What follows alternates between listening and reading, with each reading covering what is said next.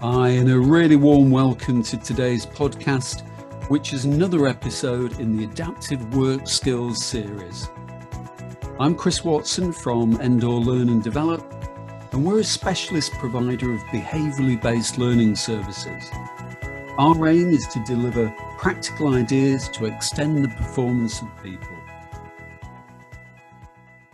We're going to start with this subject of resilience. This is about managing physical and mental energy to maintain that firmness of purpose. Um, and it's also related to an ability to think clearly under duress. This one has been uh, in uh, the news, It's uh, been widely reported. But cold water swimming or taking a cold shower actually has real long term benefits in terms of building personal resilience. Anyone heard anything about uh, cold water swimming or taking a cold shower? Uh, with the cold showers, it's a small controllable task that you really do have a lot of control over. So going back to the high expectations, low control, yeah. you can start with five seconds, ten seconds, and build up your resilience at your own pace because you decide when you want to do it, and it's up to how much you believe you can withstand for that day, time, or whatever. Definitely, yeah. There's even been identified something called a cold water protein.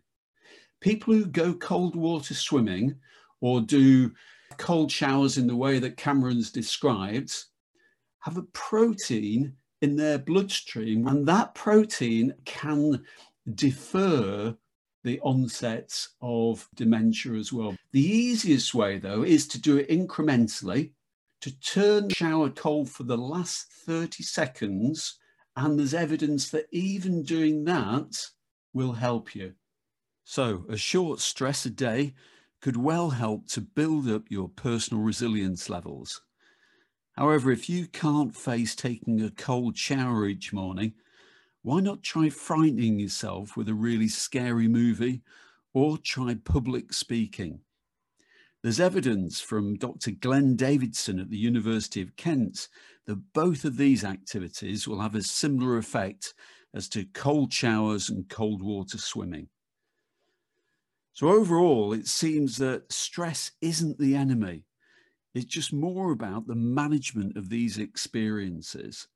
And I'd say the underlying thing is to try to retain some sense of control over what's happening to you. Because if you can, it can bring about some really positive effects.